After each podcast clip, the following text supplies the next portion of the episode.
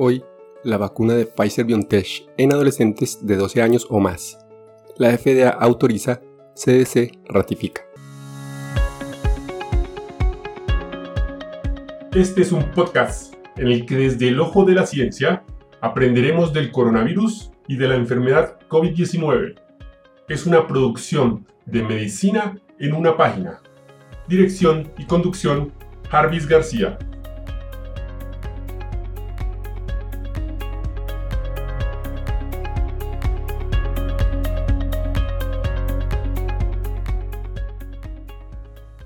Aunque la mayoría de los niños con COVID-19 tienen síntomas leves o no presentan síntomas, algunos niños pueden enfermarse gravemente y requerir hospitalización. También han habido casos raros y trágicos de niños que mueren por COVID-19 y sus efectos, incluido el síndrome inflamatorio multisistémico en niños. El 10 de mayo del 2021, la Administración de Alimentos y Medicamentos de la FDA de los Estados Unidos, en su página web, publica la ampliación de la autorización de uso de la vacuna Pfizer BioNTech COVID-19 para la prevención de la enfermedad por coronavirus COVID-19 causada por el SARS-CoV-2. En esta, decidió incluir adolescentes de 12 a 15 años. La anterior autorización de uso de emergencia de la vacuna emitida originalmente el 11 de diciembre de 2020 era para su administración en personas de 16 años o más. La FDA ha determinado que la vacuna de Pfizer BioNTech COVID-19 ha cumplido con los criterios legales, los beneficios conocidos y potenciales de esta vacuna en personas de 12 años o más, superando los riesgos conocidos y potenciales, lo que respalda el uso en esta población. El 12 de mayo del 2021, en su página web del Centro del Control y Prevención de Enfermedades, publican el respaldo de la autorización de uso de emergencia de la vacuna Pfizer BioNTech COVID-19 a través de la recomendación del Comité Asesor sobre Prácticas de Inmunización de los CDC donde ratifica lo dicho por la FDA sobre la seguridad y eficacia de la vacuna para uso en adolescentes de 12 a 15 años. Los CDC ahora recomiendan que esta vacuna se use entre esta población y los proveedores pueden comenzar a vacunarlos de inmediato. Evaluación de la seguridad de la vacuna según la FDA. 1. Los datos de seguridad disponibles para respaldar la ampliación de la autorización del uso de la vacuna en adolescentes de hasta 12 años incluye 2.260 participantes de 12 a 15 años, inscritos en un ensayo clínico aleatorizado, controlado, con placebo, en curso en los Estados Unidos. 2. De estos, 1.131 participantes adolescentes recibieron la vacuna y 1.129 recibieron un placebo de solución salina.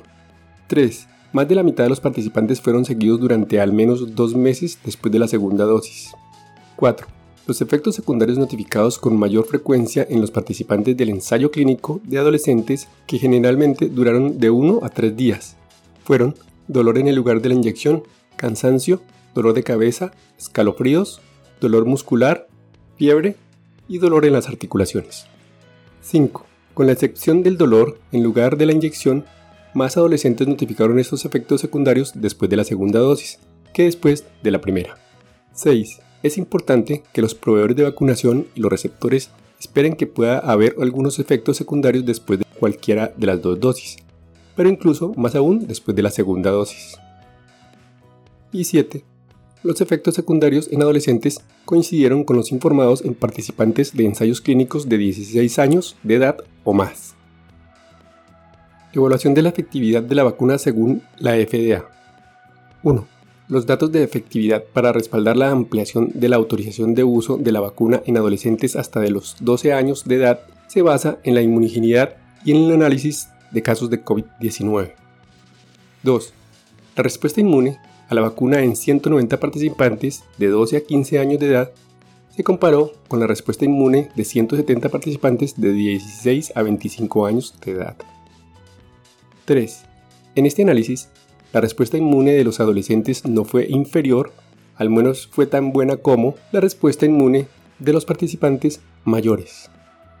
4.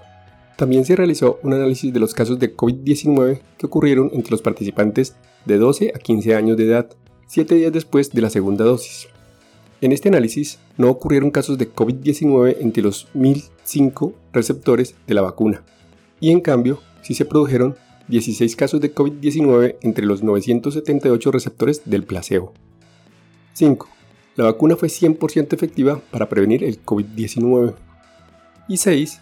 En este momento hay datos limitados para determinar si la vacuna puede prevenir la transmisión del virus de persona a persona.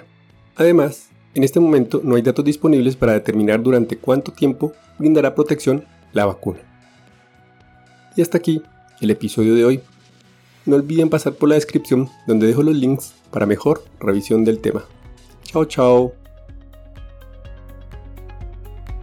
Recuerden, pensando en el coronavirus, al enemigo es mejor conocerlo para acabar, acabar, acabar, acabar.